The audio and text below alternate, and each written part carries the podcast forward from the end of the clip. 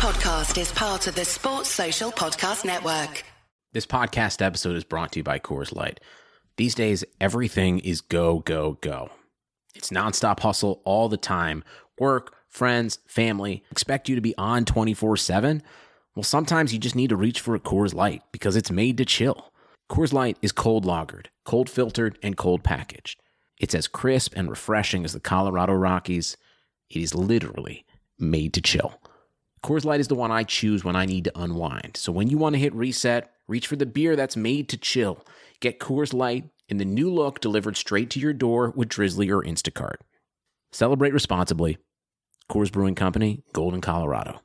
We begin today's meditation with a few sipping exercises to remind us a little treat can go a long way. So pick up your McCafe iced coffees, close your eyes, and deep sip in. And deep satisfaction out.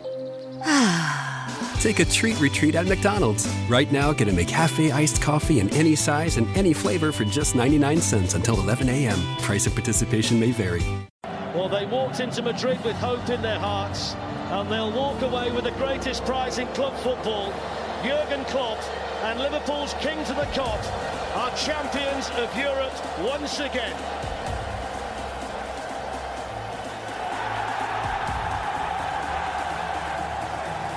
What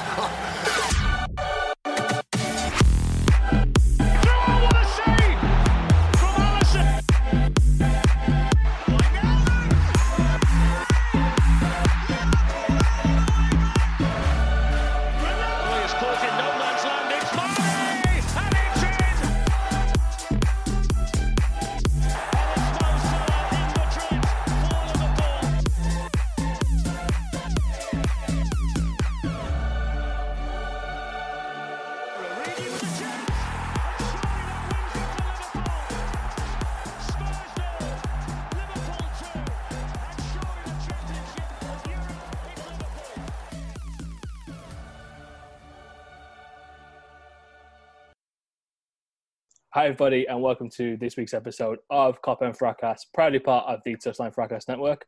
I am your host, Christian, and this week we are uh, thankful to have another special guest. Please welcome Chris Williams. Hello. How you doing, Chris? Yeah, good. Thanks. Yeah, very good. Oh, brilliant. I am also joined this week by Mark. Yo, what's good? What's good? How's everyone doing? All good, all good fun. Um, I'm also joined by Joe. Joe's all good, giving us a thumbs up there. Um, I'm also, and finally, I'm joined by Peter. Hello everyone, what's good? What's good? I'm happy to be here as always. Oh, good to have you on. Uh, so, Chris, um, we've got a few questions for you. Um, Yeah. uh, thank you to having you on. So, Peter, I don't know if you want to lead us off with. Uh, yeah, so I'll just start um, basically just because where um, I've like studied journalism, so I've got quite I've got a background in it. Um, I studied sports journalism as a degree. I graduated that last year. What's your is your background similar to me, or how did you get into journalism and covering sports and yeah and sports in Germany and football? No, you are way more qualified than me because I've not got a degree in journalism. So I started, uh, we're going to show me age here. I started way back in the um, mid 90s before the internet was even a thing. I did music Wow. journalism um, when I was back home in Liverpool at the time. I did that for two, three years. Um, but there was no internet, so you either worked at a newspaper or you didn't work. That's pretty much it. So went different career path, um, and then came back to it in about 2010, um, and then went properly into it 2016, 2015. Um, uh, and yeah, I've been very lucky to meet the right people at the right time. Uh, I'm fully qualified journalist. I studied journalism in in college, um, but I don't have a degree in it. Uh, but I now, through working for different companies, etc., I've got all the press passes and accreditations needed to cover football, which is obviously um, uh, something that's really good because I was able to take a hobby into a profession. I know, that's, that is awesome. Um, so yeah, I think the, the music part of that is quite interesting. So, who did you co- pri- primarily cover back in the uh, back in the nineties? Anyone Oh, exciting? so yeah, there was just an explosion of music. So there was all like guitar bands, Shed Seven, um, Oasis, Blur, um, Cast. the farm. Obviously, living in the northwest, there was loads of bands, and then it was just at that time when um, super clubs were exploding. So there was the Paul Oakenfold at Cream, but there was Gate Crasher. So yeah, there was, there quite a lot of stuff. It's quite cool because he just used to flash my press card and get him for free, which was pretty cool. Um, but but I still had to do some work for it. But um, but yeah, it was it was a nice time. Probably couldn't do it again. I'm too old now. Don't have the hair. Used to have a good mop of hair as well. Don't have that anymore. So So how do you find how do you find the difference between um, obviously being a Liverpool fan, covering um, Bundesliga as opposed to covering Premier League? Um, yeah, so it allows me to cover it. Um, I would say um, it allows me to cover it fairly, so I don't have any preconceptions. I do I do cover Liverpool. Um, I was assigned Jurgen, Klopp's German, an ex Bundesliga coach, so I was assigned Jurgen Klopp's journey at Liverpool once he arrived. So that was a pretty cool thing to be able to do. Um, but it just allows me to be um, more objective when I'm looking at two teams play. I, I do I do have a couple of teams I like, so I really like watching Dortmund, and, and I love the club and I love the city and I love the people. It's a really nice area in Germany. And but I also like uh, Union Berlin. I like going to Berlin. It's such a such a mix of all different nations and cultures. It's probably one of my favorite cities on earth. Um, so I do like to be able to to cover those teams, but I can do it. Um, I can do it objectively. If they get beat 4 0, doesn't really bother me. But for instance, when I went to the Atletico uh, Madrid Liverpool game, both legs, um, I had to cover that objectively, but inside, obviously, I'm fuming. But you know, you can't. You've got to report on it fairly. You can't let your emotions get in the way. And I think that's probably the only issue I have if uh, if I'm covering Liverpool. You, especially with the time balance. So if I'm doing a match report, it needs to be out inside five minutes after the final whistle. So you've got to write your thoughts as you go. I think, I suppose, it lets you um, process them. And I, I find that since I've been writing about Liverpool um, I no longer have any problems should they get beat, which is a very rare thing these days anyway. But um, if they do get beat, I, I've got most of my frustrations out and then edited it, so it sounds a, a lot nicer.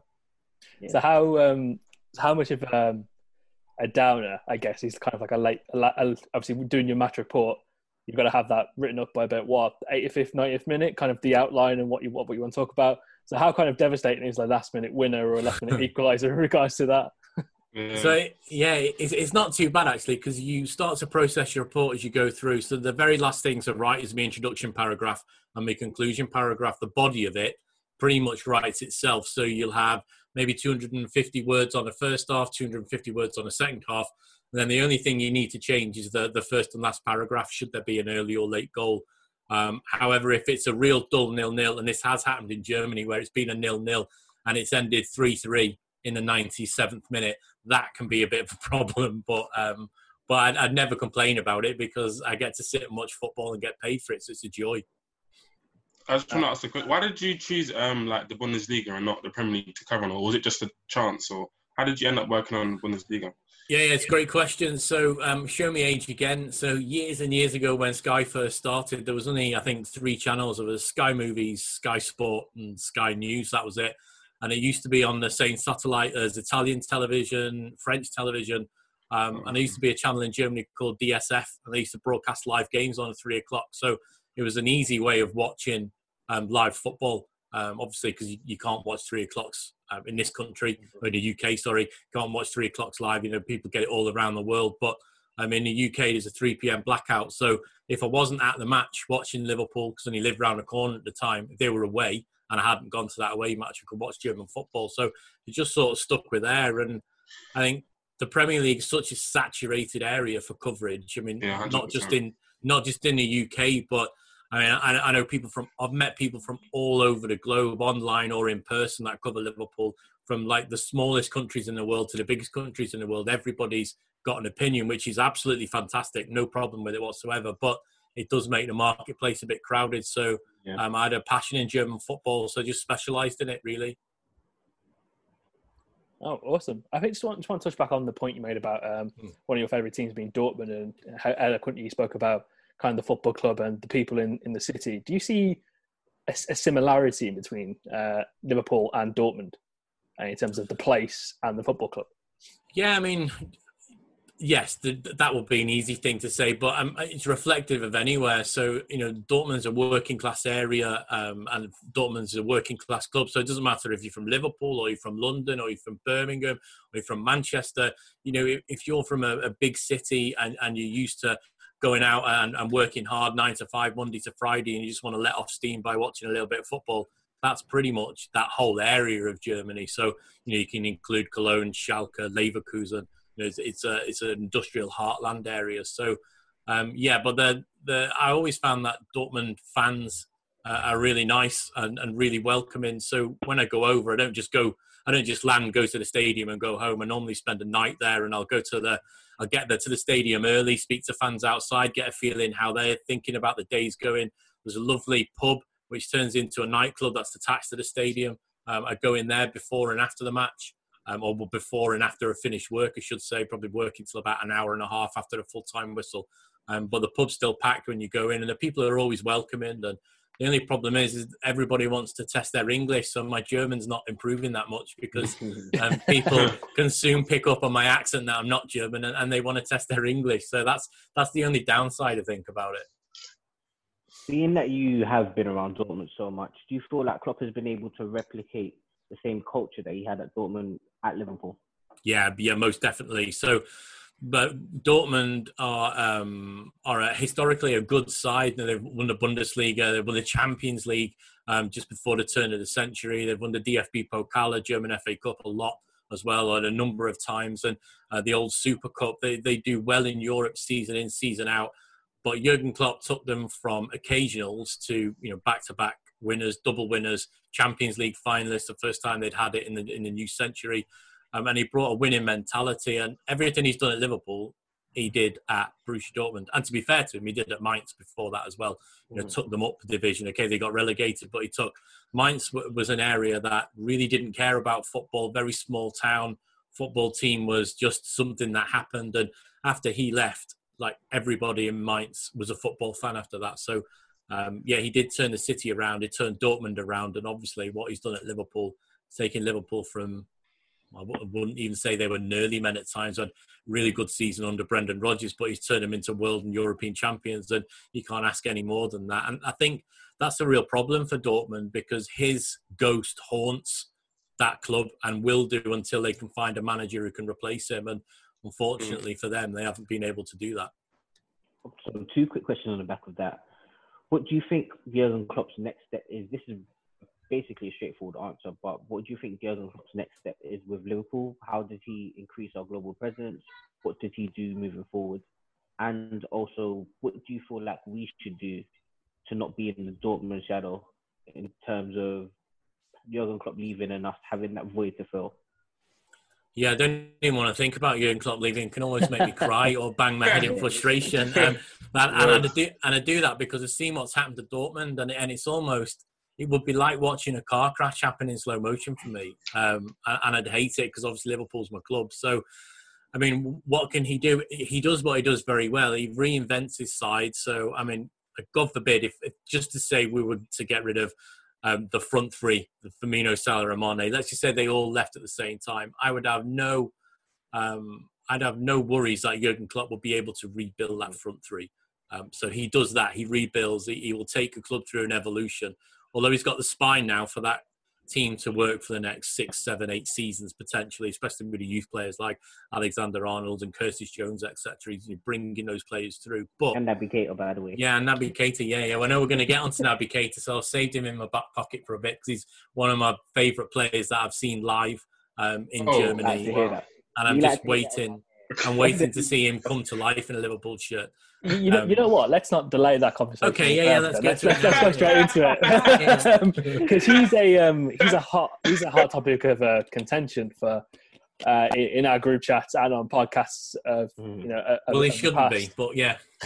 So it's more. I think it's more to do because I mean, it's like you said, we've saw the electric player uh, that was at you know um, Salzburg and Leipzig. Hmm. Um, it's just obviously due to injuries, uh, frustrating, frustrating injuries as well, just not being able to replicate on the pitch. But then you see videos um, like the training session that came out today where he looks completely on the ball. It Yeah, seems like yeah, he the, the rest has done him a lot of good. and hopefully we can see that player going forward. I think it's more just a frustration from us more than anything. If you Yeah. shaking your head, Peter, I think- as, as the video of him chasing his own pass, I, I don't believe that's the same I player. mean, it was a flick. It was a flick, but Uh, yeah, I mean, so I mean, I think we should start with Naby Keita, the the the man, or you know, the young adult. He, he's I've, I've had the joy of meeting him a couple of times, and when I was at Leipzig and speaking to him, he's probably one of the nicest guys I've ever met. He's very softly spoken, got a very very dry sense of humour. Um, he's a real nice lad. Uh, I got a great picture of me with him at Chester in his first game in a pre-season, but unfortunately, I'd had I think we should call it a very good summer. So it's not particularly a good picture of me, um, and it's it's a really good picture of Naby. So I'm hoping I can catch up with him soon um, for a better picture. But yeah, he's a really nice lad, and the way he played football at um, Leipzig, especially at Salzburg before, yes, but I mean I think he really exploded into the Bundesliga um, with that wonderful first standout season, and that is Naby Keita. And yeah, he has been unlucky. Um, he sort of fell out once he signed that deal with Liverpool and was coming a year later. That pretty much, um, it pretty much rules you out with a manager. You saw what happened to Emre Can when he said he wanted to leave, which is not a problem. But all of a sudden, you don't become part of the boss's plans because you know he's looking for someone to replace you, and that's been a, mixture of, of, of Kampl and um, Konrad Laimer at Leipzig, who are playing very well now. So, Mhm. and when Naby Keita came to Liverpool, I think he started really well, but then he picked up a little couple of injuries that didn't help. Um, I mean, it started at first. I think he slept funny on the plane on the way to the. I think it was America at the time. Had a bad neck, um, and and you know, footballers are like high-tuned race cars. If if like if your exhaust starts to go, it'll affect the other part of your engine. So he, he picked up a few injuries quite quickly, and then he started. He got back from that. I thought he played really well against Manchester United, and I think he got kneed in the leg and the hip at the same time, which caused him a few issues. And then he had his problems at Napoli away, Yeah, um, and then he was getting into a really, really good vein of form. And then he was injured before the. Champions League final. Um, and then, of course, we had all this problem with, with the national side, um, with Guinea, where he was taken away, where he wasn't 100% fit, and he's a captain and he's a pin up. You know, he is like the main player for that team, and they couldn't have gone into that championship without him. So he was almost forced to play. And, and I heard a lot of people, especially on social media, saying, "Oh, well, he should just not play." Well, unfortunately for footballers, you know, they get paid a lot of money and they have a great life, but they're owned by their own FA. So if he's told to report and he's told to play and he's told to train, he has to do it. And unfortunately, that didn't help him at all. But I mean, the footage as we record this today on, on Monday of him training, he looked really sharp and really fit. And that's Naby Keita that I saw at Leipzig for 18, 24 months.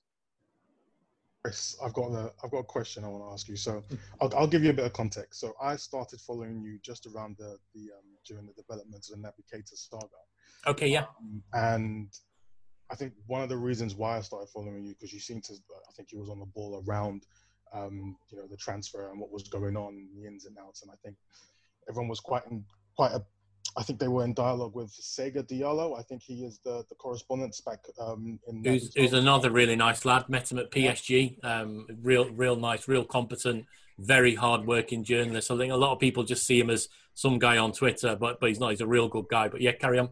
Yeah, I wanted to I wanted to, to pick your brains on that whole um, Naby. Um, I'd say that timeline from when you found out we were interested, and then all the way through to that infamous tackle and training, all the way all the way down Yeah. to, to him, um, you know, finally signing. What was your general thoughts on that? So yeah, it was, it was complex. Um, that was, I think we're going to see that, or we are seeing that now with Timo Werner. So it's like a dance where one side's interested, the other side's not selling. One side's no more interested, and the other one might want to sell.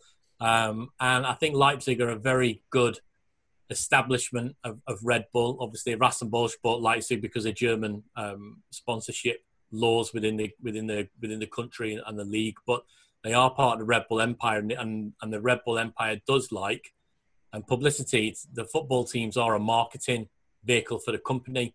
Um, as is the Formula One team, as is the jump from space by um, by I think Felix, I can't remember his name, Felix something or other. Um, he jumped from the edge of space, and you know they've got the X Games, um, and and they do drip information left, right, and centre. Now I got exceptionally burnt at that time by I was told that there would be some really exciting news on the Sunday, um, and that really exciting news was that Keita wasn't going to come. Now I'd put two and two together and got five, so um, so yeah, so that's that's a warning for anybody on that. And uh, you probably noticed that I've stayed away from transfers now because they can change literally overnight. I mean, I think if you go back to Danny Ward was going to be Liverpool's number one, and then he was sold, and then 24 hours after Alisson came in, and you know there have been some real big outlets report that Liverpool weren't interested in Alisson just two three days before. So that's how quickly they change. Um, but yeah, I saw lots of, of Naby Keita, and once heard Liverpool were interested, obviously I was very excited as a Liverpool fan because he's an exciting player and offers a lot of speed and is very defensively minded as well as attack minded. So yeah, that was a transfer dance um, and a saga. I think we're looking at a, new one with Timo Werner as well. Just to stick on Naby for one last question. Um, I've heard you say a lot about his skill set and basically heralding him. Um, we were linked to a few other people at the time, so Milinkovic Savic, Goretzka, and Renato, sorry, Joseph Seri and Renato Sanchez.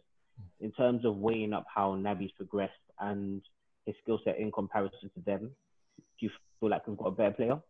Um, on on I mean, you can only go on results at the moment, and to say I'd be a little disappointed would would not be. I'm not disappointed in Naby Keita. I'm disappointed in this in the scenario that's been around him with his injuries, etc. So, I've got the uh, Renato Sanchez is a great player. Um, Leon Goretzka is a wonderful well. player. Yeah, I Um, think he's really stepped up this season for Bayern. Yeah. and and you can look at how those players have played and think, "Oh, Liverpool really missed out there." But you know, I've said it. Probably sound like a broken record now, but once Naby Keita gets into the right vein of form, everybody's going to be like, "Oh, okay, that's why Liverpool went after him so much." Well, um, Mr. Mr. Mark here has a uh, bold bold prediction for uh, Adam Lallana and Naby Keita in terms of goal return. So he needs to hope that Keita gets a little bit fit soon. yeah, I was saying 10 goals, 10 assists between the both of them. I think they're on two and two at the moment. But Yeah, based yeah. on the training videos at the moment, we could see Naby getting maybe five assists towards the end of the season. Just- anyway. Quickly, Chris, do you think? But do you think um, Naby's body's able to hold up with Klopp's system of like intense pressing, like the physicality of his? Like, do you actually think his body's able to hold up in that system, or do you Yeah, think? it's, it's, that's a, it's a real good question because that's something that was leveraged at Daniel Sturridge for a bit, where you know he's a wonderful footballer, but you know is his ankles made of glass? That was that was a question, and I think that I think Naby Keita's used to Leipzig play a very high pressing system and under Ralph Hasenhüttl at the time. Um, you know they play high tempoed football. Um, I think the Premier League is a little bit more robust in. I think the challenges can be a, a little bit more physical. That's not to say German football isn't physical, but I think the Premier League can be just a little bit more physical, um, and that's something that I don't think he's got used to yet. But then he's had all these problems with injuries as well, which, um, which I think if he got that rest, if he wasn't pushed by the national side to play in that tournament at the time, I think we would have seen a lot better from him. But Yeah, uh, yeah, I think unfortunately it was that. But I do think his body can handle it. I just think he's had a really, really unfortunate run of form. Um, I do, I do worry a little bit for him because if if he can't find that form, then Liverpool will eventually say at some point, you know, how how enough is enough. Um, and I wouldn't like to see that because he's such a good player. But yeah, I think his body is up to it. He he just really needs a rest, and hopefully he's had that because he does look pretty good in training. Mhm. Uh, just see- last, just one oh, last sorry, point. for. How much truth was there in Barcelona's interest in, in Naby? Um, from from what we read and from some of the reports, um, they had a last minute bid rejected, or they had come in at the last minute to try and get a hold of, of Naby. How much truth to that was to those to those reports? Yeah, certainly from people I spoke to in Germany at the time um, and, and at Leipzig at the time, Barcelona were very interested. Um, and yeah, they wanted to make a move, but obviously his mind was, had been set that he wanted to go to Liverpool. So I think even the, the latest of last minute bids and offers would have been no good for him. And I think you can sort of see that with Timo Werner a bit as well, because he is such a talented player, and there isn't really many other clubs knocking on the door. Same thing happened with Virgil van Dijk as well. I think when a player says publicly, "I want to go to Liverpool," or "I I like the the way that Mr. Klopp plays football," I think that sort of puts other managers off because it's like, "Oh, well, he wants to go there, so there's no point in me going for him." Um, and and I think that's why. Also, think that's why players do it. Um, but but yeah, it's going to be interesting to see. But yeah, Naby Keita wanted to play for Liverpool, um, and obviously eventually he got there, which I think is why we saw him um, get such a big hug at the end of the Champions League final last season because he was there. But you know, after everything happened, um, you know, he, he gets a big hug off Klopp because um, because I think Klopp knows how good he is and what he offers to the side. I mean, because he really went after him. If you look at how how how public the the courting was, if you want to call it that, Yeah. he's a player that that he wants, and you know he rarely makes mistakes on a player. So I had a really big smile on my face because Mbappe had said the same thing. So I'm just floating that Mbappe. Liverpool. yeah, that's a lot. That that's a lot of money. I mean, Naby Keita was expensive, but like Mbappe would be mega money. expensive. Night kit or no night kit. I was going to say we Just do need someone to to model the said Nike. on what Werner was saying about moving to Liverpool. What do you feel like his views are in terms of the German fans? How do they view him and how do they view his behaviour in terms of saying he wants to move and he wants to go to Liverpool and talking so much about Liverpool? Because I know at times fans can really look down on that behaviour.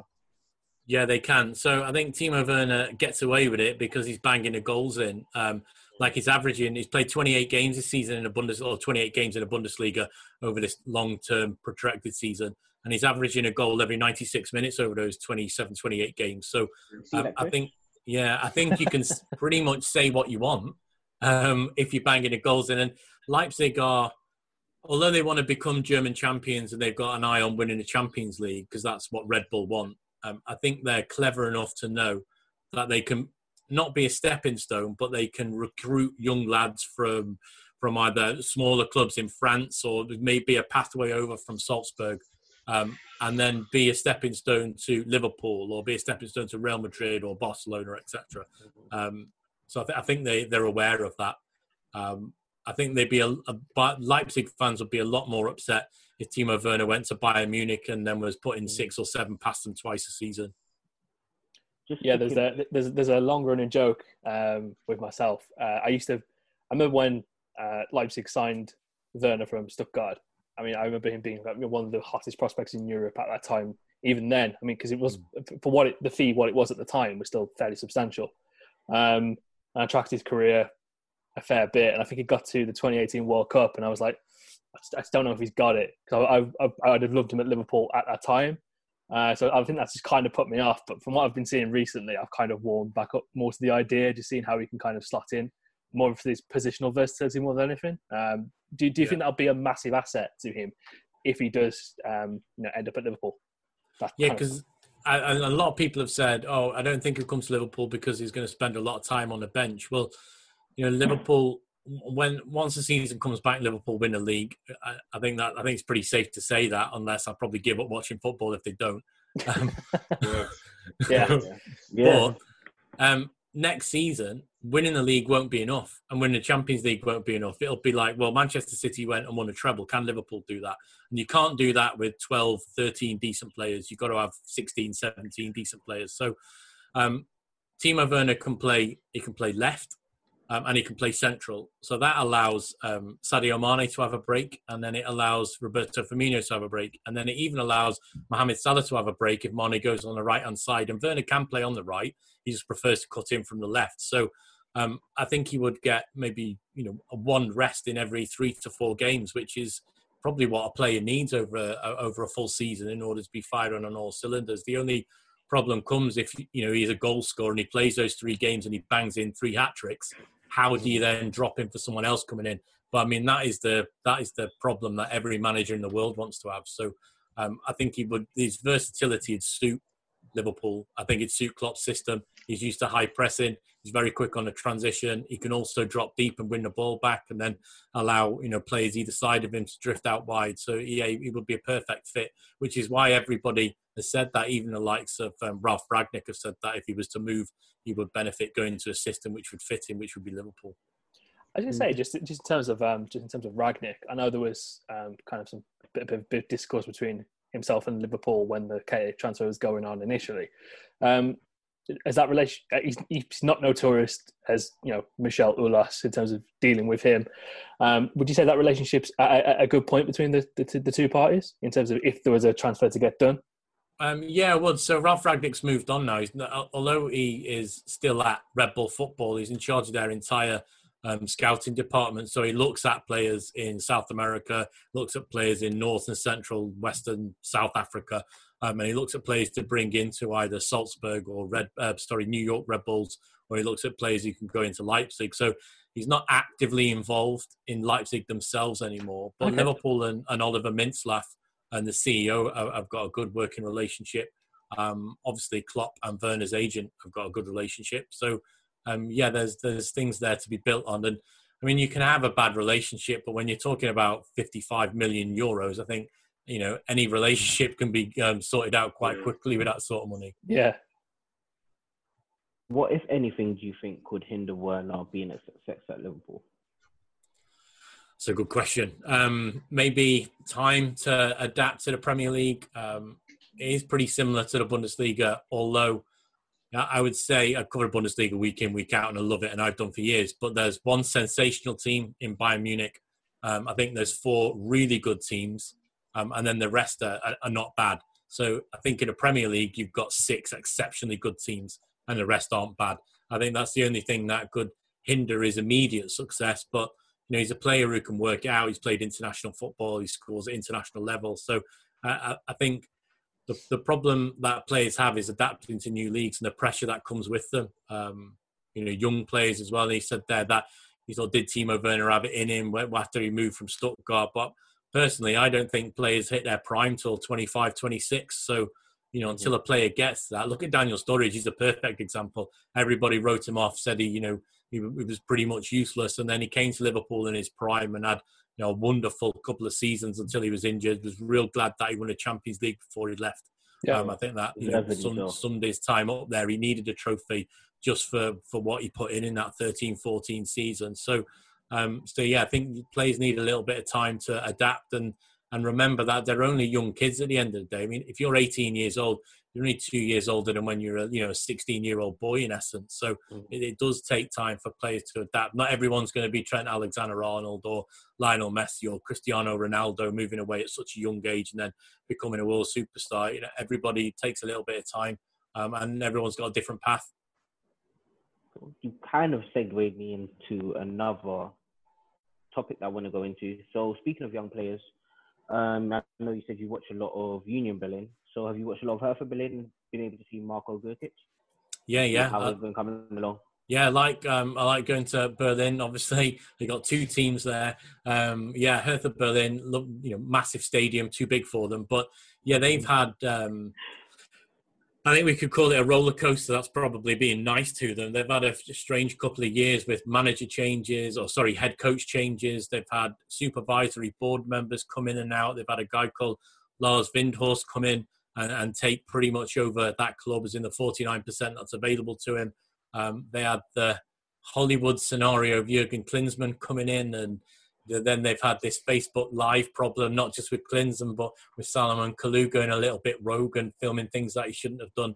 Um, so they've had a, a strange couple of seasons. But Marco Grujic, I think he, he played really well in his first season there. Um, he's taken a little bit of time to get going this current season, but then he's had so many different managers to work under. I think this is his fourth manager he's been under now, or his fourth head coach, sorry, that he's been working under. So that's going to affect him.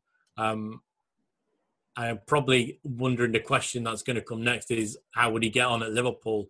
My only fear for Grujic is that the Liverpool he joined isn't the Liverpool that's now. So remember when he came and then he had that pre-season game against Barcelona at Wembley, which I was at, and you know he's really good. Liverpool are a completely different animal now. They've got one of the best midfields in the world. They've got one of the best forward lines. They've arguably got the best centre back and goalkeeper in the world at the minute. Uh, Marco Grujic, if he was to come back you know, now, he wouldn't start.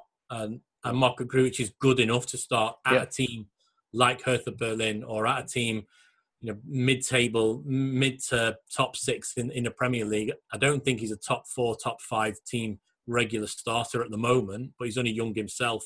It's whether he wants to hang around. Does he want to be third, fourth choice central midfielder when he can play week in, week out at somewhere like Hertha Berlin or Frankfurt? Um, that's a that's a choice that he's going to have to make. But he's talented. But but yeah, my only concern for him is that Liverpool were were an average side when he joined, and now obviously they're world class, and that's hard for anybody to break in.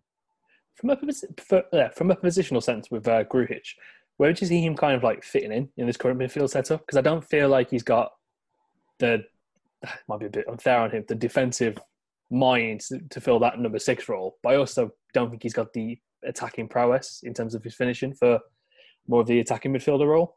Yeah, we can play in either of those areas. So play defensive midfielder, central midfielder, or even attacking midfielder if he needed to. Um, it's whether, I mean, who's he going to displace at Liverpool? Will he displace the captain, Jordan Henderson? Nope. Will he displace Fabinho? No. Will he displace Gini Wijnaldum? No. We know who's he going to displace? Um, arguably, if James Milner was to leave, he would replace James Milner, but then he doesn't offer the versatility that Milner get. You can't put him at left back, you can't put him at right back, you can't put him up front. He doesn't take exceptional throw-ins, so um, he would be third, fourth, maybe even fifth choice. I, I, would put him way behind, you know, the current midfield we have. Mm. Um, and I, even behind when once Naby Keita is 100% fit, that's another player that'll be in front of him, another player who can play attacking central or defensive midfielder. So it's going to be a real, a, it's a bit of a Hobson's choice, I think. Does he want to stay on the bench or does he want to leave arguably one of the best teams in the world at the minute? So it's a real difficult choice for him to make. Just sticking on that, um, that kind of like Bundesliga talent point of view. I mean, we all know about the Jadon Sancho's of the world, the Erling Haaland. Um, I think it's more the players kind of like uh, Milot Rashica at Werder Bremen um, and, and, players of that mould that we have seen Liverpool have a bit of an interest in. Is there any more players that you could go into a little bit more detail about that Liverpool have possibly uh, had scouts at their games or have shown interest in in the past, kind of like Julian Brandt, for instance? Yeah, I mean Brandt's a great player, um, and obviously he's moved on from Leverkusen to Dortmund. Now that was that that was a move that was perfectly made for him to do that. And there's, there's players like Kai Havertz.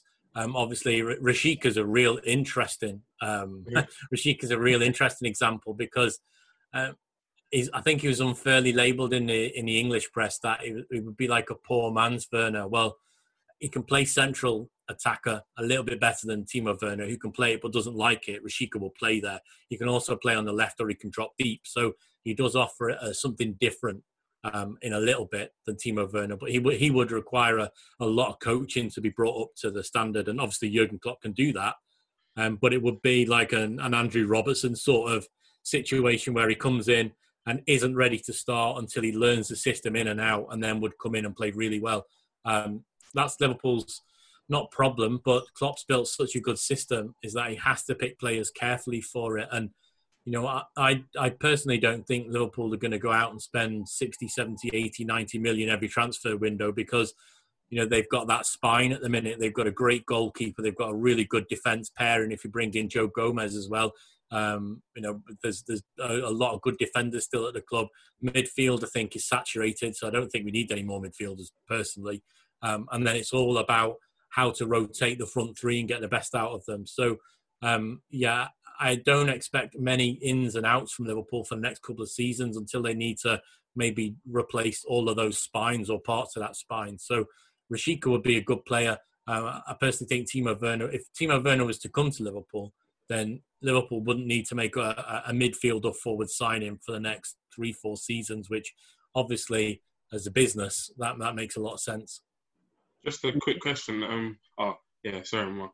Uh, just a quick question. Um, is there any like tenants that we should probably like look out for, just as not even just a Liverpool fan, maybe just as a Premier League fan, that maybe like I'm just thinking of off like off off the cuff, maybe like people like are not always on the headlines, but people like it's a bit so I think you said like yeah. Nord, like Nordhaus, or I don't know how you say it, but like yeah, names that we should look out for that could possibly make the switch to the Premier League, but necessarily might not make the headlines. Just any names that we should look out for. Yeah, I mean, if you're going to look at players who could make an impact in a Premier League for any club, um, I mean, for for a big club, for a top six side, they'd have to go shopping at somewhere like Bayern, who don't rarely sell, um, Dortmund or Leipzig. Leipzig are just full of real good players. Konrad Laimer's a good central midfielder. Sabitzer, Marcel Sabitzer is is wonderful.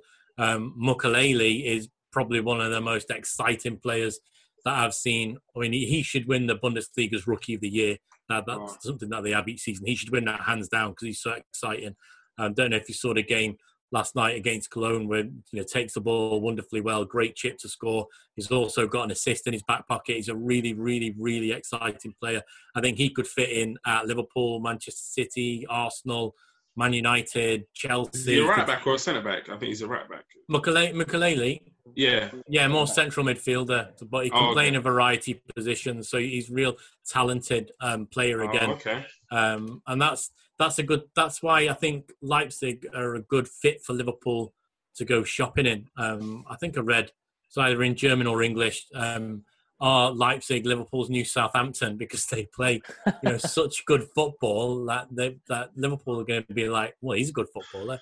Well, actually, so's he, so's he, so's he. And what about their coaches? What about their nutritionists? So, what about their doctors? They they, they make a real good fit for Liverpool to just poach all the best players from. So, uh, yeah, keep an eye on Leipzig. Um, I mean, they've just got so many good talents. Um, you know, Haidara as well, who's had problems with injuries. It's good to see him come on last night. He's another really exciting player.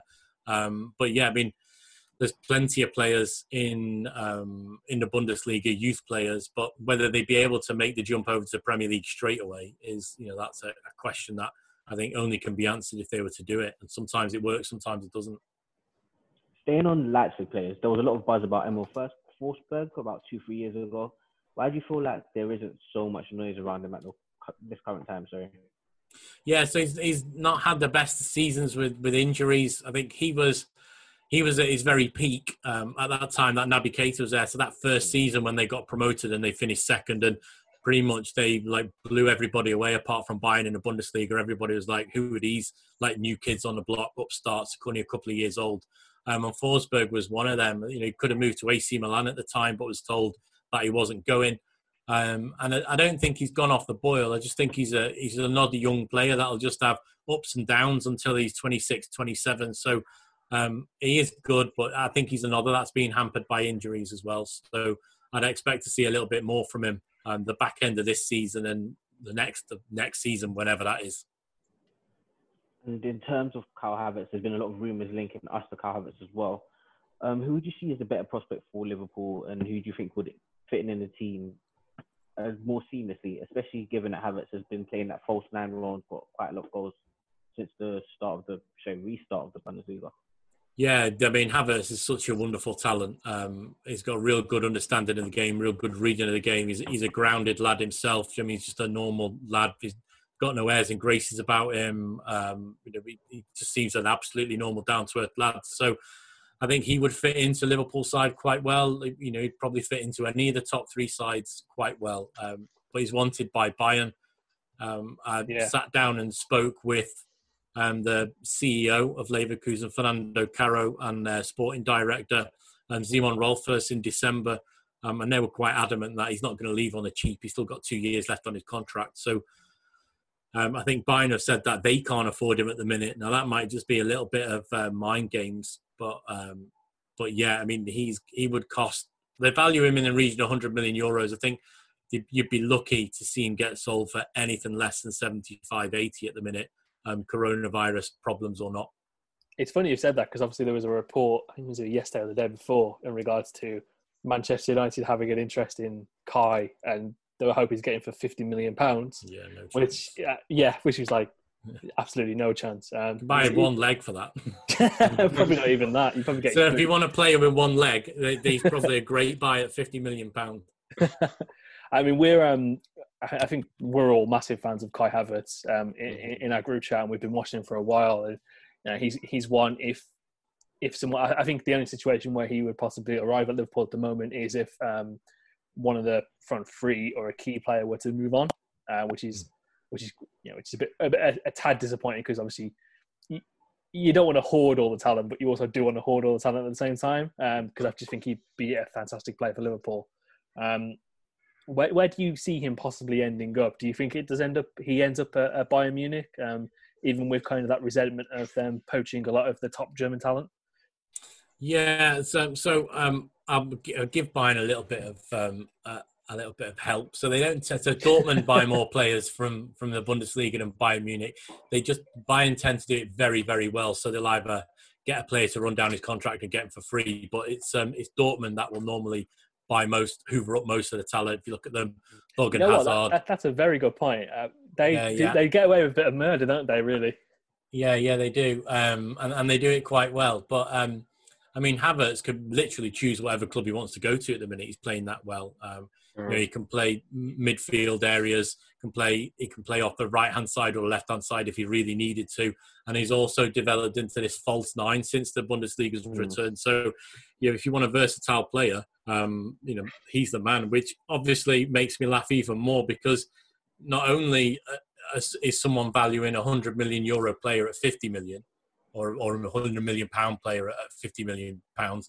Um, he's also mega versatile and shown that he can play in a false nine role. So you know that will add another 10, 15, 20 million to to his price tag. so um, yeah, for for United or someone to write that they thought Manchester United could get him on the cheap, I think uh, is there to sell advertising space and clicks. I think. Even the fact that he's, I believe, the first German goal scorer to get a certain number of goals under 21, that's going to add an extra premium on top. And Yeah, as much as I do want him at the club, I don't really see it being a feasible move. And these guys know I've been screaming Kai Havertz for quite some time. I really, really want him, but I don't see who he displaces in the team. I don't see us having the money ready there to spend on him or being willing to spend that level of money for someone who's going to sit on the bench. Yeah, I think Liverpool were happy to spend money. Um, I just think they're happy, or they're not happy to to be like bent over a barrel. Um, you know, they Mm. do their business very, very well. Um, and if if a player is worth 100 million, they'll try and get him cheaper. And I, I don't think that makes them cheapskates. I think it makes them good businessmen. Um, trying to find the best way possible.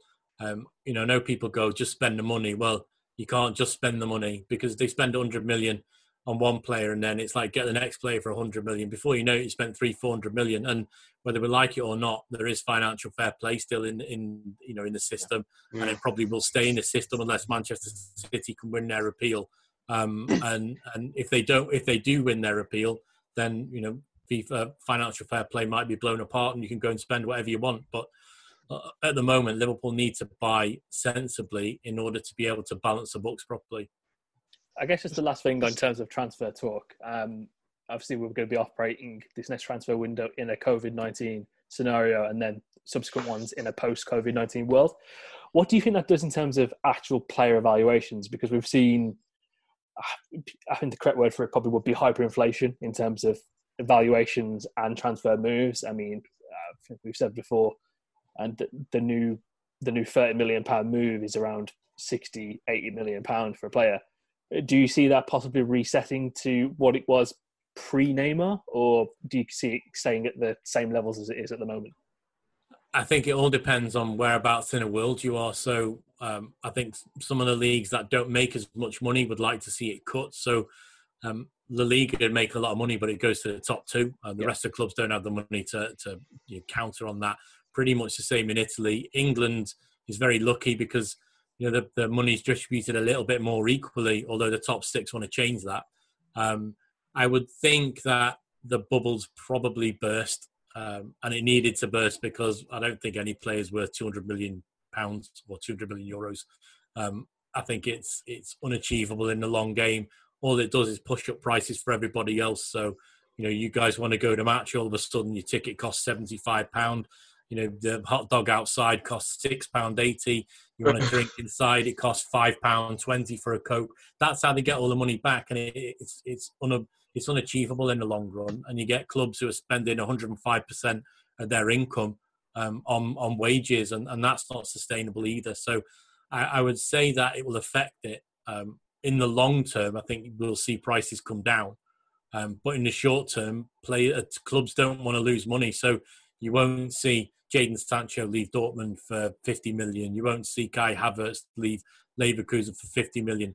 Um, Real Madrid won't think they can get Sadio Mane for 50 million. You know, there's going to be uh, short term. There's going to be no change, but I think long term football will have to change because I think we've all seen how tied into money it is with television rights.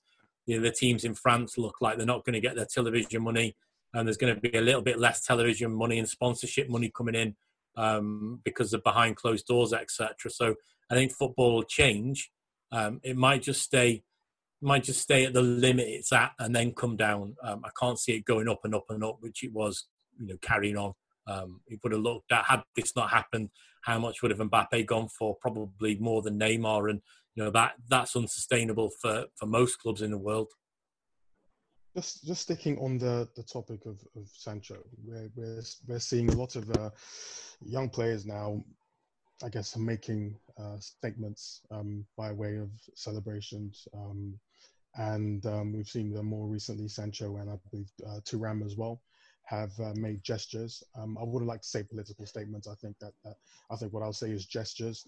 Um, and as we know, the rules um, mean that if they take their shirt off or make these specific um, gestures, they could get a yellow card. Um, I'm not sure whether or not that's up to the discretion of the um, the referee or whether or not that's just the law in itself.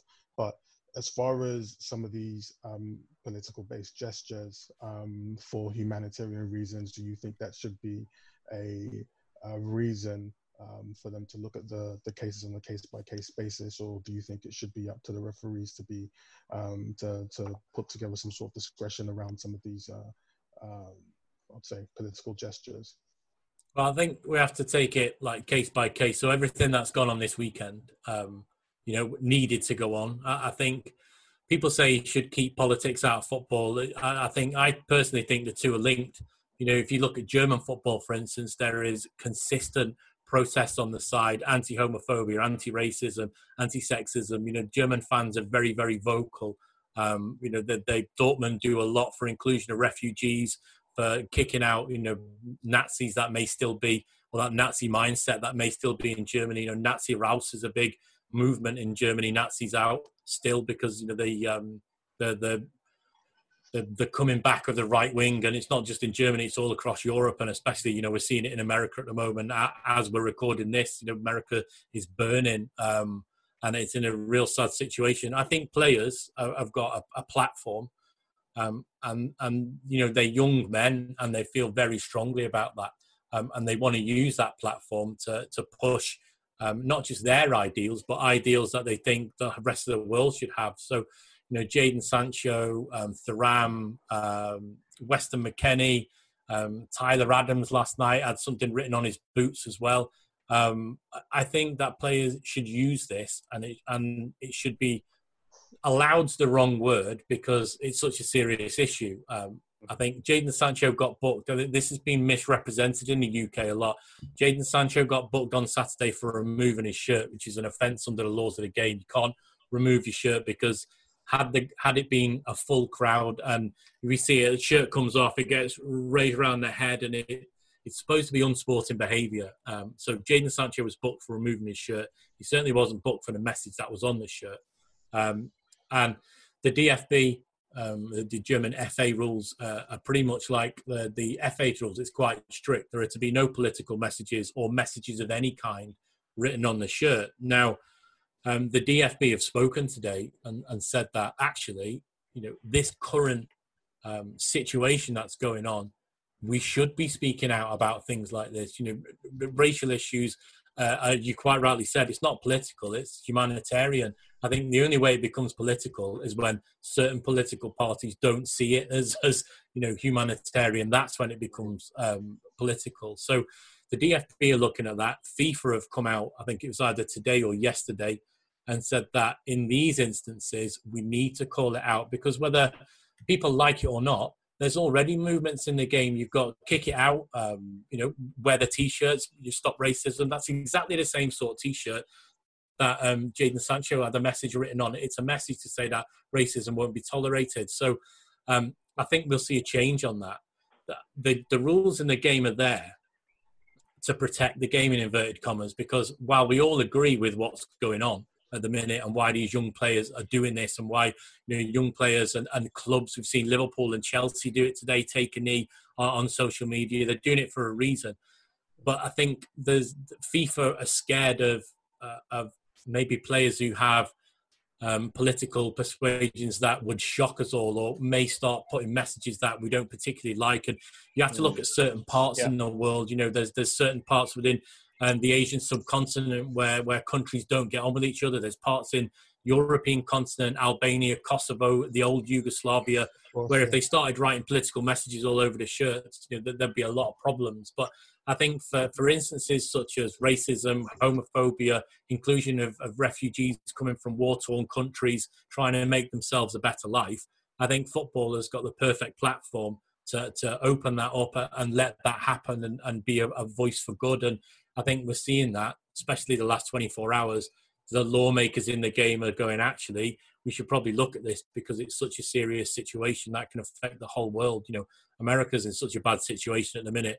You know, I it doesn't look like it's far off civil war, and you know, it's, a real sad situation for everybody that's living there and everybody that's having to live with everything. And this isn't the first time we've seen it. Um, Anthony Ujah made a, a protest in 2014, similar sort of instance. Young black lad is killed in police custody.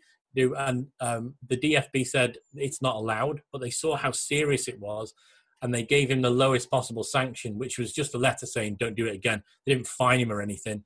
They, they knew what their, their laws were and said, look, we understand we still got to do something about it. So we're just going to tell you not to do it again. And, and, and hopefully this time that won't even happen. Would you say, for instance, such as um, such as this, in terms of with the humanitarian statements as they are, would you say the German F, German FA are more progressive than the English FA on these issues? Because I mean, we've had instances with uh, players in the past where they've said issues about racism, they, they don't really feel like they've been addressed in any form. Whereas we've had instances in Germany where they seem to be, you know, just addressed very quickly and you know, action to a, a very quick res- resolution. Yeah, I mean, I wouldn't say Germany's perfect. Um, there was an instance not too long ago in Schalke. Um, uh, Hertha Berlin player was, you know, racially abused from the sideline. It's it's happened in some of the lower leagues as well. So Germany's nowhere near perfect. Um, you know, it's a represent. Germany's a, just a country like everybody else, and it's a societal problem across the world. So um, I think every country's got its problems. Um, it's just about how they deal with it. I think at this minute in time, um, because Germany is the only country that's playing top level football, you know, it's the only one of the big five leagues going.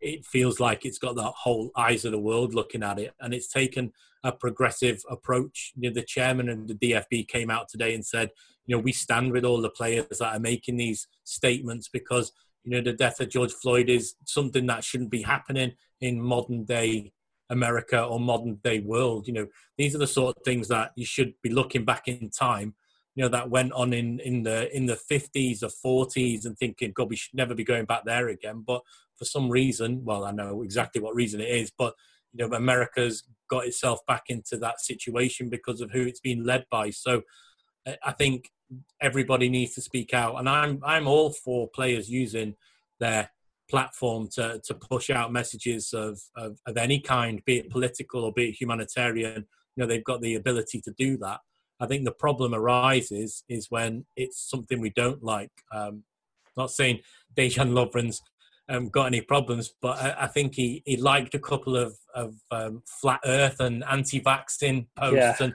that makes me think, okay, that's a little bit weird.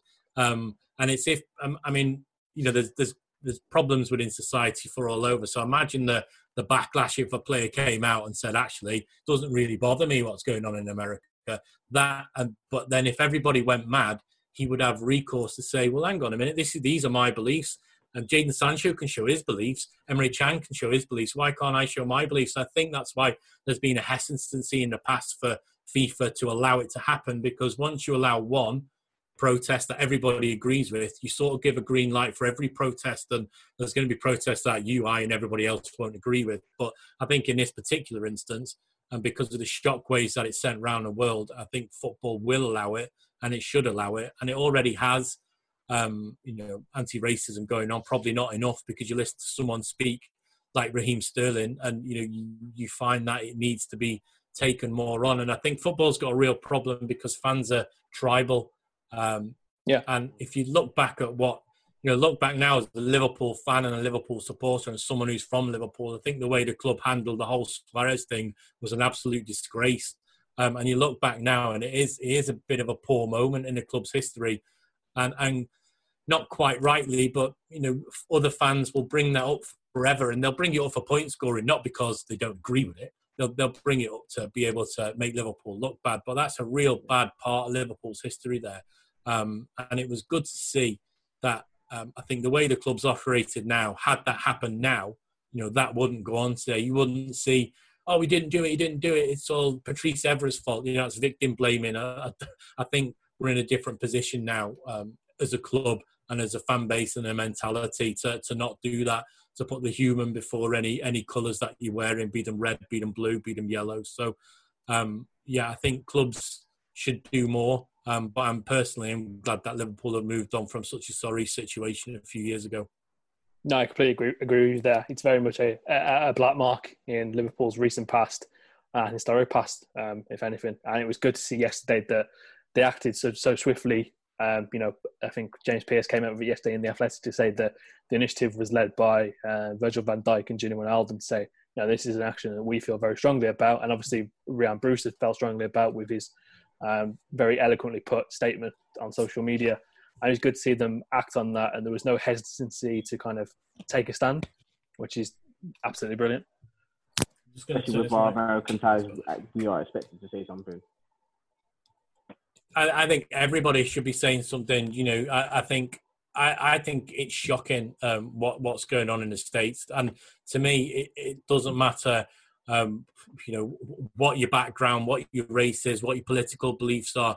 When someone does that, you know, when a policeman kneels on on someone's neck just because they think he's doing something wrong because of the color of his skin, that's something that should be shouted from the rooftops that we're not happy with. And you know, such a bad situation in the states. And you know, if anybody's got friends in America, I really feel for them in a minute because I'd hate to be living in that situation.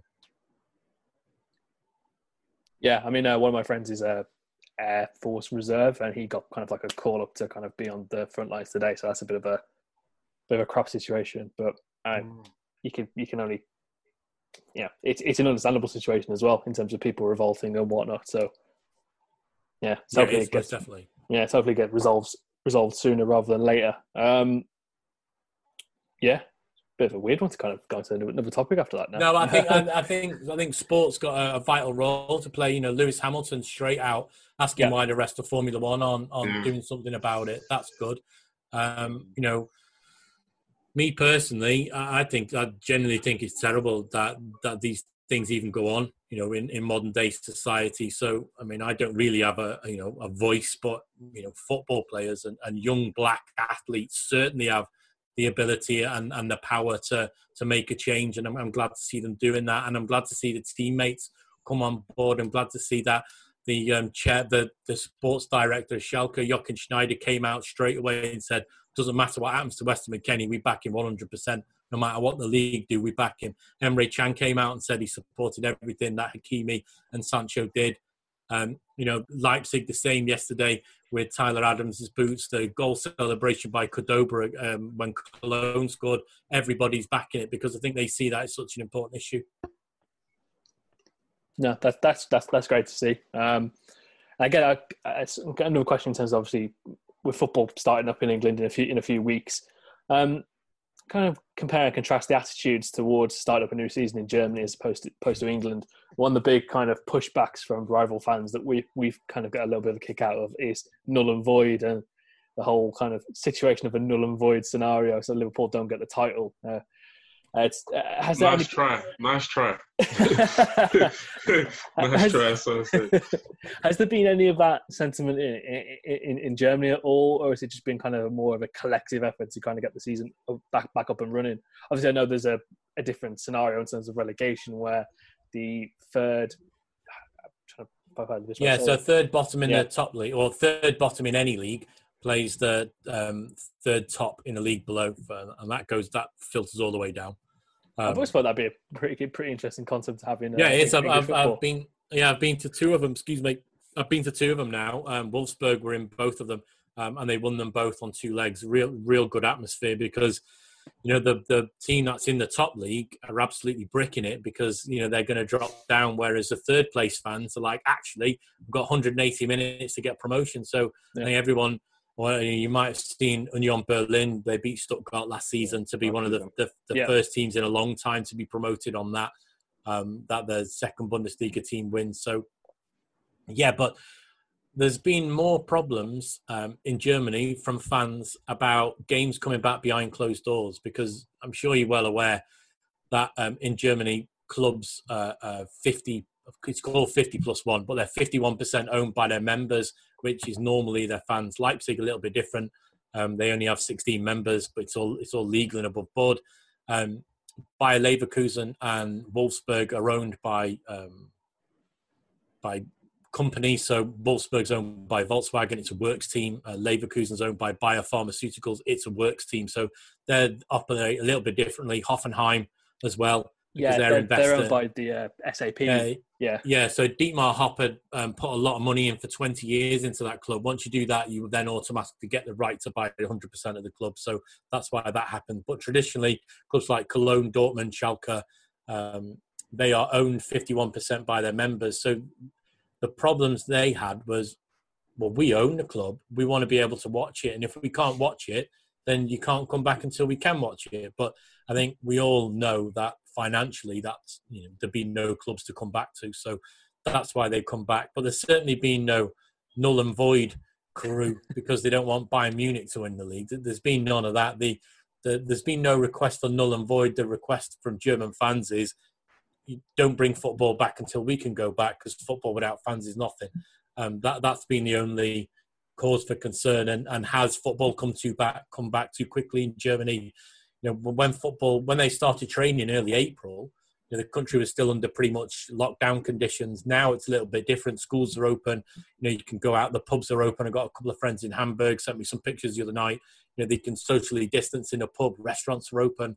Shops are open. You can go and buy clothes and trainers again. It's not just food. So they are getting back to a normal, which allows them to do that. Which I think six weeks ago in the UK, we certainly weren't in that position. But you know, touch wood, hope that mid to late June we'll be in a situation a little bit like Germany is now to be able to go back to to what we call non-essential business, and football's part of that. So how's it, how does it feel at the moment, kind of covering German football from a distance, ironically?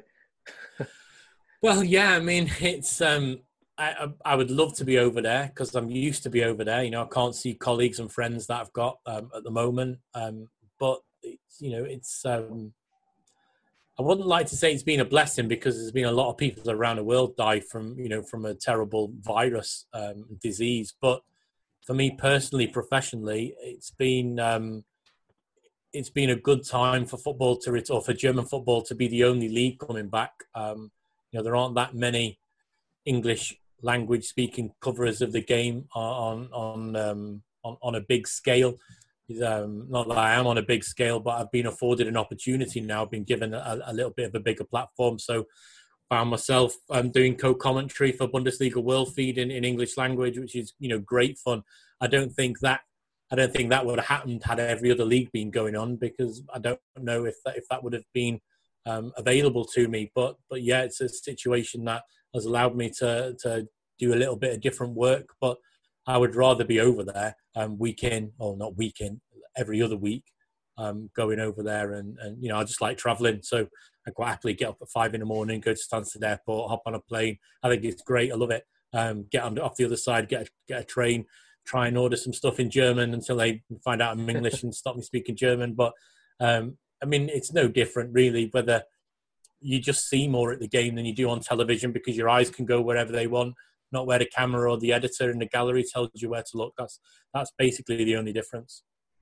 Just a quick question for you. Um, have you got any like advice for any maybe people like aspiring to be in the people people like me as well, people like aspiring to be in the media uh, industry or sports sports like journalism industry? Like, what's your advice to people like me? Don't take no for an answer. Um, is, is probably the best one. So you know, there, go get out and meet as many people as you can. Um, you know, I know it's hard if, if if if you're not in that position to be able to do that. Um, just start writing, and obviously you're doing the right sort of thing, podcasting, etc. You know, getting experience and and and getting to know how the system works. But I mean, it is quite closed in the UK, which is one of the reasons as well why I think I've been able to to maybe. Um, maybe get to to be able to cover matches live quicker because Germany's a lot more open. There, there's and I mean opening. You can just apply to clubs. There's no in the UK in order to cover Premier League games. You've got to be DataCo accredited. You've got to be either part of a big newspaper mm. or outlet to be able to do that. So just try and get as much experience as you can, and and and don't take no for an answer, but be prepared to to to take no because people will say no to your pitches or people say no to articles you want to write. Some will say yes, but um, but yeah, it, it's hard work. Um, people expect you to work for free or for virtually work for free at times, and obviously that you know doesn't pay the bills. Um, but then you also have to trade that off where You know, it, it sometimes it's good to do stuff where where you're not getting paid because it gives you a platform to speak, or you might just be interested in the people who you want to talk with, and, and it depends what you're doing. So I'd say don't if you're doing something like writing, don't sell yourself for free. But if someone says, "Can you come on our podcast and chat?" then don't expect to get paid because you won't get paid because you know we're just having a chat now. I'm not really doing any work as such. We're just chatting about football. So um, you need to know where the line is between working and and, and chatting, um, and and don't sell yourself. Don't sell yourself cheap. And yeah, just keep going and and you know hopefully you'll get there. Thank you. That's that's that's, that's brilliant advice. Um, obviously, it's the um, one year and one day anniversary of uh, Liverpool is indeed, securing yes. the sixth European Yeah. Cup. Um, Yeah. I think literally this time last year, I was was I on the way back from Liverpool or yeah, I was I was in and- I was in Liverpool. Um, Yeah, 10, 10 past eight. Um, I think I was.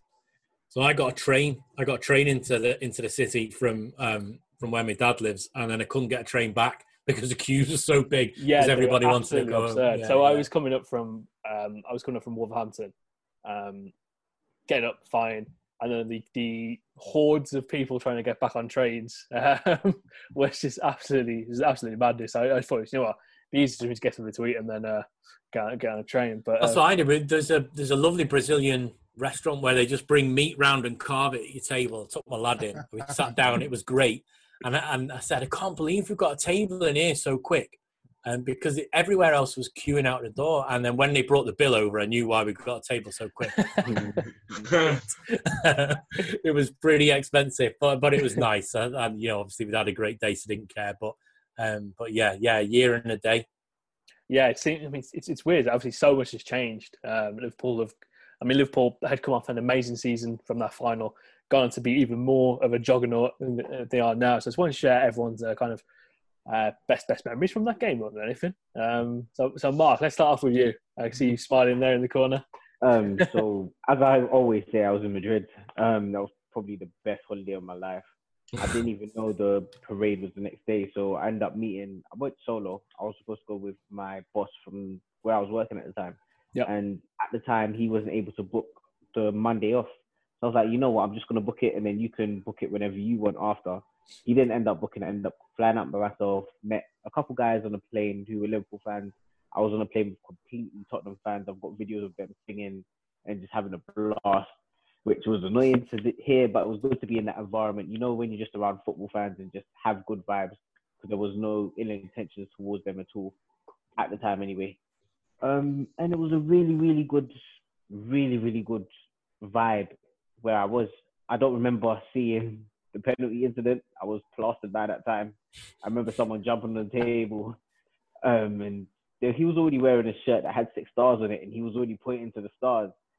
But I feel like what I remember the most was Origi's goal.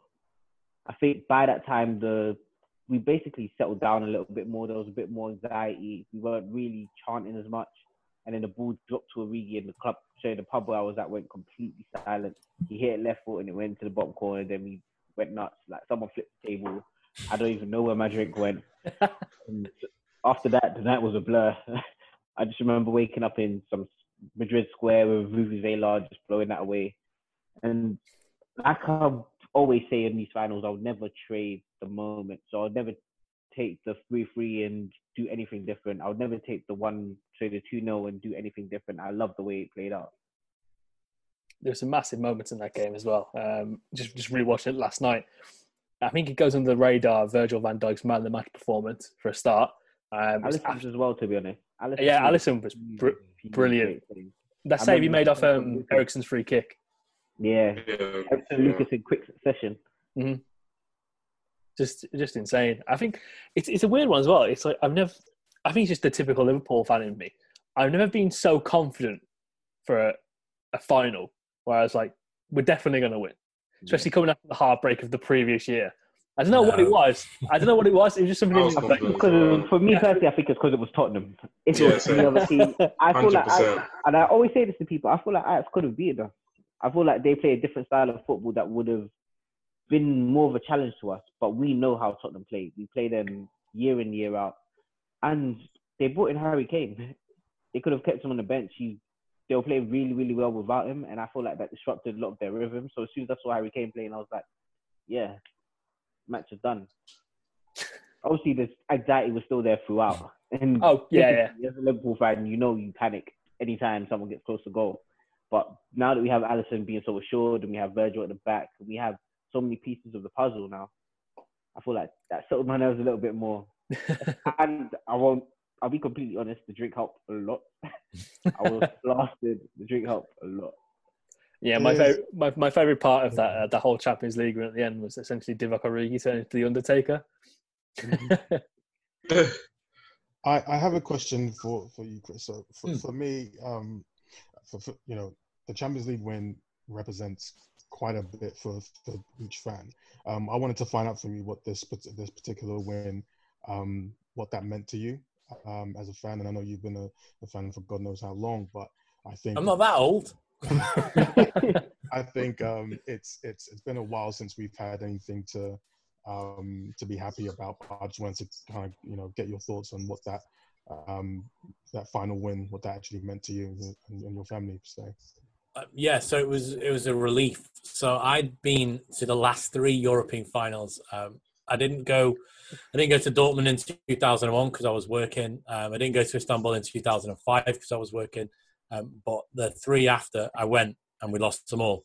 Um, and I remember when we got through to the final after we beat Barcelona. So I worked every game um, in the Champions League for both those seasons. Um, and once we beat Barcelona, and my mate sent me a text message, and he said, "I won't say the exact word because the podcast will be explicit, but it was uh, stay at home. You see, you're not coming with us this time." Um, so, so, so that was it. So I stayed at home, um, and I went and, and met up with some other friends and some school friends, and and we had a barbecue, and I was there with my son, which was great, and my wife and my daughter. Um, but it was relief for me. Um, I remember once Salah scored the penalty, like that you that made me more nervous than anything because I'd seen Liverpool, especially after Sturridge. I'll take this to my grave. Daniel Sturridge's goal against Basel was I was right behind it. I saw the curl go round and I saw the curl go in, and it's one of the best goals I've ever seen Yeah. live. Um, and I knew one, when that ball hit the net, I thought we were going to win. And when Salah scored, I thought, not again. I can't take this again. so when the ball came to Origi and he finished it, um, the house I was in went mad. My son went mad. Uh, my friends went mad. All my friends' wives went mad. Um, his mum and dad were there in the seventies. They went mad. I was just like relieved. I was probably the calmest I've ever been because for me it was like the end of a journey that I'd, I'd seen end badly so many times. Um, and I think think it was until the next day that I was like went to the parade. I was really like like emotional and, and really really happy about it. Um, but yeah, and I think I can look back now and I can watch it and yeah, when Matip's flick lands to Origi and uh, for me it's his celebration. Uh, um, he's he's like he celebrates like I would if I knocked a ball past Yeah, why in is he the so garden. calm? He just he just so calm. He's like, yeah, all He's just like that. He's just like arms out. He's, but he's literally won the Champions League for Liverpool in like the dying minutes. You know, so calm. I'd have- my shirt would come off, my shorts would come off, my boots would be Everything. into the stadium. Yeah, but he just strokes it home, and I think that's like there's probably I think any it had to be him to score that goal for his performance Yeah. against Yeah. Barcelona and for what he'd done, especially against Newcastle in that late game, that Yeah. late goal against Newcastle as well. Um, I think it was fitting for him um, to do that because I mean we talk about you talked about the German relegation. It was only 18 months before that that I watched Divock Origi playing a relegation playoff in Germany for Wolfsburg, and then for me to watch him score the winning goal in a Champions League final, I think that was brilliant for him. Um, but yeah, it, it's it's that celebration that um, that that I like to see, and I love seeing it now. And and and yeah, the day after was very special, but at full time it was just relief. Um, Yeah. that, like thank Christ we haven't, you know, and thank Christ we've won a trophy as well. Yeah. Um, I feel Yeah. like it's so nice for so many retorts to culminate in that win. So the Divock Origi story that you just mentioned, the fact that Klopp was always regarded as a nearly man, the fact that we were always regarded as that nearly club, for us to win in such a fashion, especially after Barcelona win, was just really really nice to see. Yeah, it was, and I think that wonderful video that the club did of him six minutes after you know the final whistle, where they just keep the camera running for six minutes. I think you can, because for him, not only did he lose the Champions League the season before, but he lost the one against Bayern Munich in Right, Wembley yeah. as well. So Yeah. Yeah. you know, it's almost like a competition that was a millstone around his neck. So for him to get rid of that, and I think it really it showed everybody in that Liverpool team that the the early season under Brendan Rodgers had gone. Liverpool had actually won a trophy that you know was worth winning. Not that the FA Cup or the Europa League wouldn't have been worth winning. A trophy's a trophy, but the Champions League and the league of your own domestic, um, you know, your league champions of your own domestic um, tier are, are the two things that you want to win. So Liverpool won that, and uh, I think it took a weight off their shoulders. And I think we saw, you know, when the season started, how that win kicked them on, and they all of a sudden Yeah. be, thought they were invincible. You know, and they almost were invincible, apart from one bad night in in, in Watford. Um, but but yeah, it, I think we'll look back on that night as as like if you say the rebirth of the club, it sounds a bit cheesy, but I think it could be. You know that that that big momentous win that then pushed Liverpool on to win.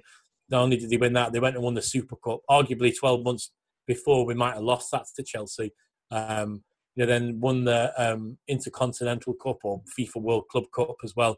As it's Liverpool just started winning all the trophies that they're in in for at full strength. So hopefully, when the Premier League comes, I mean, I won't care. I was what eleven the last time Liverpool last won the league. I'm 42 this year, so I couldn't care if it's won in in a stadium with no fans in it. I've got I've already got my Amazon order of smoke bombs and flares for the house. So when, when it comes when it comes it comes. Um, so so yeah, it, it's going to be a nice moment. I mean, as long as the football does come back, um, I would hate Liverpool to win it on points per game um, because you know people would say you didn't really win it. Well, we did because opposition fans have to make their mind up. They were telling me in January Liverpool had won the league, so you can't say in in June that oh no you didn't really win the league. Well, it's not what you were saying six months ago. So, um, but it'll be nice, and then it'll be then we'll get greedy. Well, we've won. Then it'll be oh we've only won the league and the Champions League. Why haven't we won the FA Cup yet? But that's just part of being a football fan.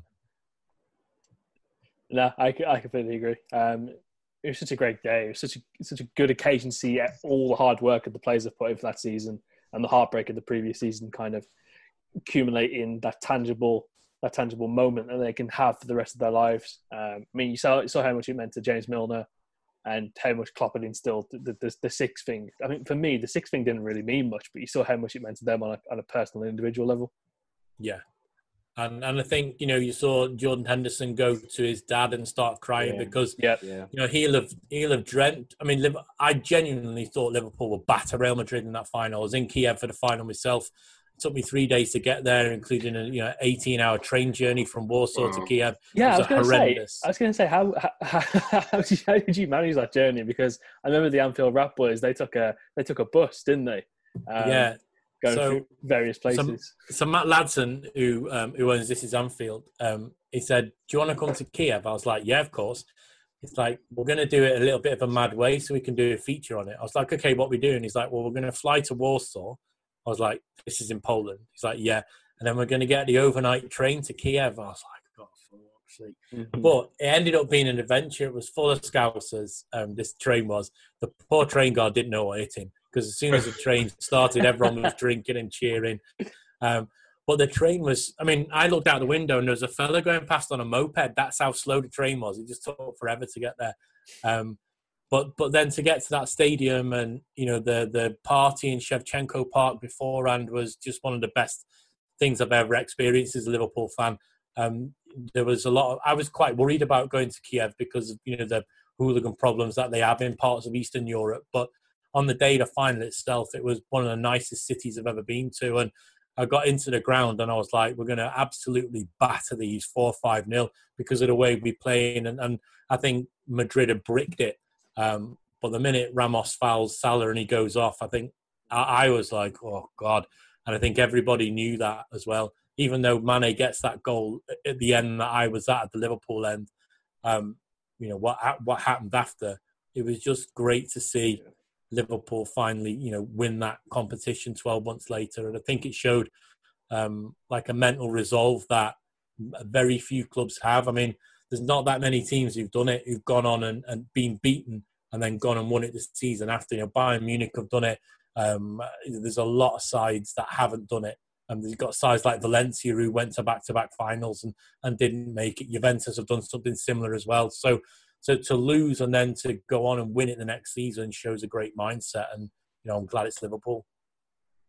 No, I completely agree. Um, we've got a few listeners' questions for you, Chris, if you wouldn't Yeah. mind uh, Yeah, yeah, answering a few. Uh, this one comes from um, co-host of the pod, Fahi. So he has. So Oh yeah, so I should. I hope he's um, all right. He's not well, is he? So been speaking to him all week, and now he's not well. So I, I get better soon. I hope he's better soon. he dropped me a voice note earlier on. He was sounding a bit nasally, but um, I think it's just uh, hay fever pushed him a bit of a bit of a for a bit of a loop. But um, yeah, hopefully he gets get get better soon, Fahi. Well, you know. Yeah, man. Um, rooting for you. So he wants to know your thoughts on Marko Grujic uh, that we covered a little bit earlier, and obviously um, we have a Nigerian striker on loan at Mainz, Taiwo Awoniyi. Um, so how have they performed this season, and predictions on where their futures lie past the summer? Yeah, Grujic, I think we pretty much discussed earlier. I, think the Liverpool he joined isn't the Liverpool he, he, he's at now, so that's going to be a difficult one for him. But Awoniyi is a really exciting player. Um, he came on the other week and scored, um, and he, then he came on in as I co-commentated a game for Bundesliga World Feed um, Mainz against Leipzig, where Leipzig were great, but he got an appearance um, for Mainz and came on, and he looked really energetic and he looked hungry when he came on. Um, it's a challenge for young players to, I mean, especially a young forward, because you know, I wouldn't fancy being a young forward at Liverpool because look at who you've got to try and displace. It's you know, it's a it's a gargantuan task. Um, I would probably think that another couple of seasons on loan because he's only so young, and then you know if he if he's good enough to make that grade at Liverpool, he'll get that opportunity under a coach like Jurgen Klopp. He just needs to prove himself in a league which is competitive, and he's at a club that Klopp knows well, Mainz. He knows that they look after young players, so yeah, he's perfectly positioned to come back to Liverpool at some point um, and try and kick on. For those of us who, uh, for those of us uh, much like ourselves who might not do loan watch in terms of players going out, uh, in terms of player profile, who would you kind of compare him to? I think it'd be difficult because he is such an individual player. He's very fast on the ball. He's got good feet. Um, he reads the game very well. So if you see his goal he scored, he was able to analyse where the ball was going to come in and pull off the defender's shoulders. So for me to say, oh, he plays a bit like Mane or he plays a bit like Firmino, I think would be unfair on him. Just that he's an exciting attacking player. Um, and he's only young, so I wouldn't like to give him a label anyway. He just plays the way he plays. Um, and hopefully it'll be a good fit at some time. But you know, he probably sort of similar to a Curtis Jones, just a, a young, exciting player who, who seems to have no fear. That's actually who my next question, who the next question is about. Um, so this is from Greg. Uh, He see, he says with Adam Lallana. Sorry, my, my, my, my dog's come to see me. Go on out. Go on out. Go on out. Go on. Um, yeah, go on. Sorry. No, not a problem. Um, so with Adam Lallana seemingly moving on to Leicester in this uh, in, in the summer, um, that's been reported. Uh, do you see Curtis Jones as the mainstay to kind of step up and take his minutes for next season? Um, well, I'd hope he gets a little bit more minutes than Adam Lallana. Um, but um, I mean, yeah, Curtis Jones is, is, an exciting talent. Obviously, he's a local lad. I think that helps as well because Klopp's, you know, he's very much into bringing young players that know the identity of the club, be that Trent Alexander-Arnold or Curtis Jones. So.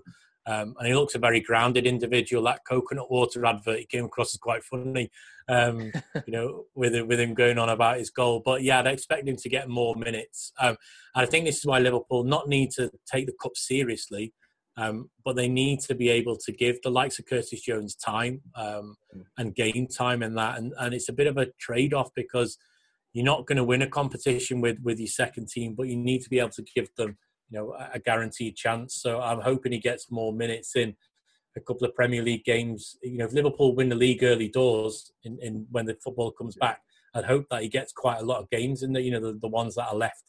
Um, if Arsenal can do Liverpool a favour and then Liverpool can win it against Everton, I'd like to see some of these young lads get their chance in the games that are remaining. Completely agree. Uh, just with that uh, with that Everton game, obviously, the, I know there's been this the talk about neutral venues. Do you, do you see that game possibly being played at Goodison?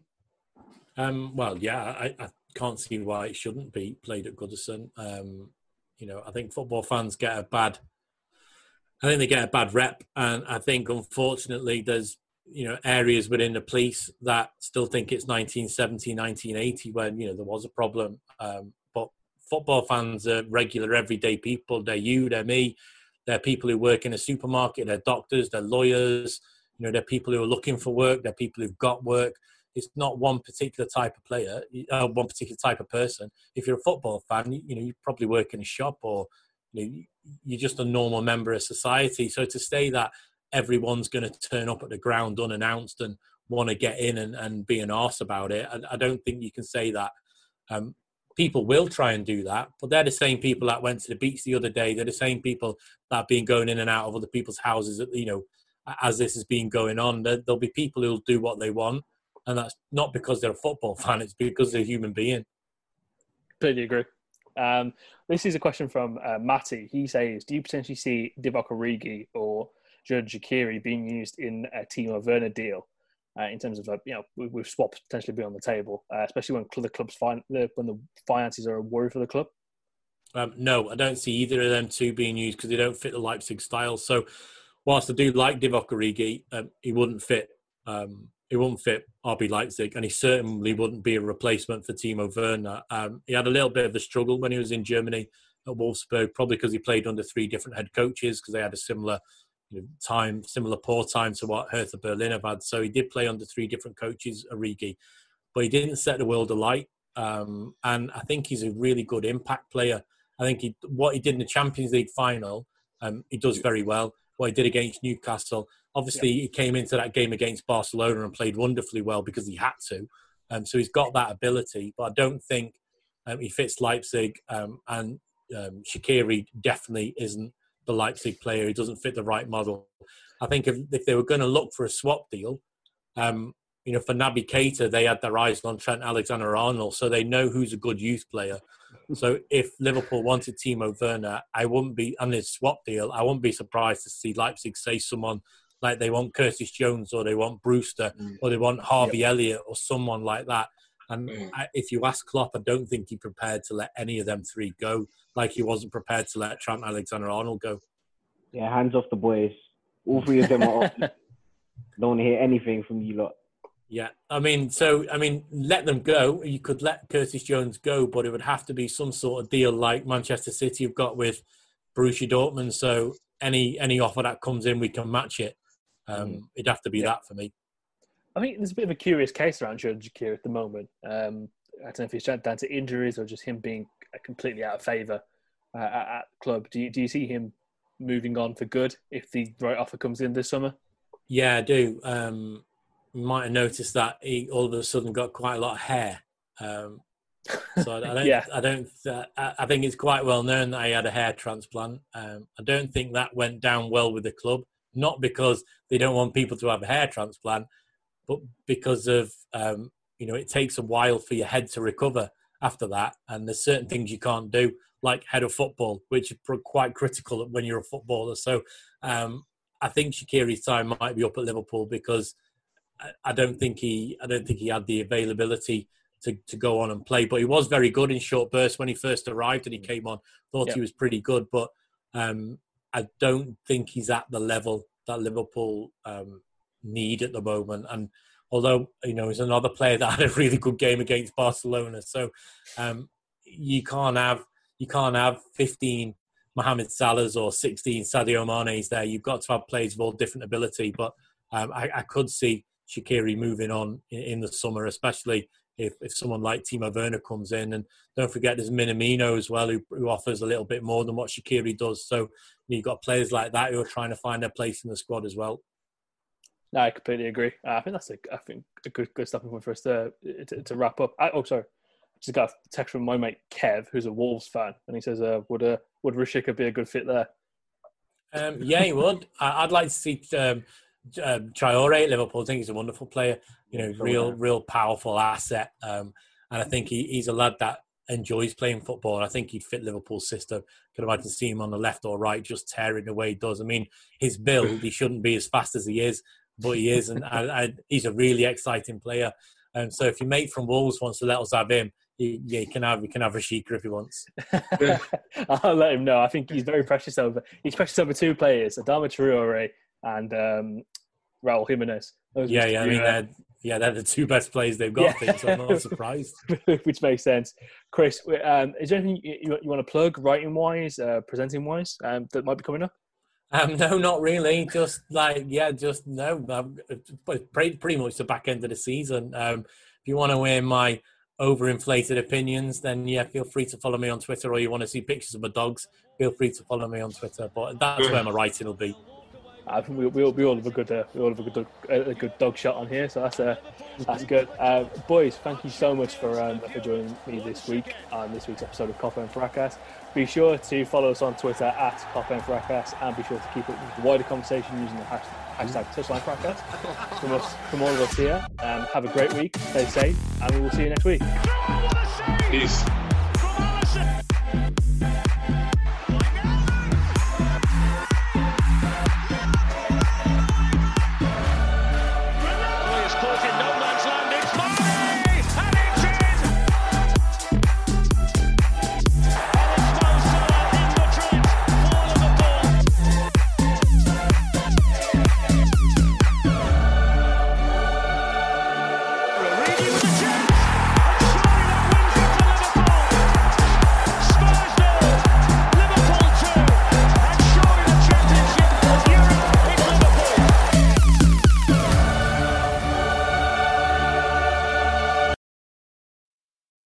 Want to hear something amazing?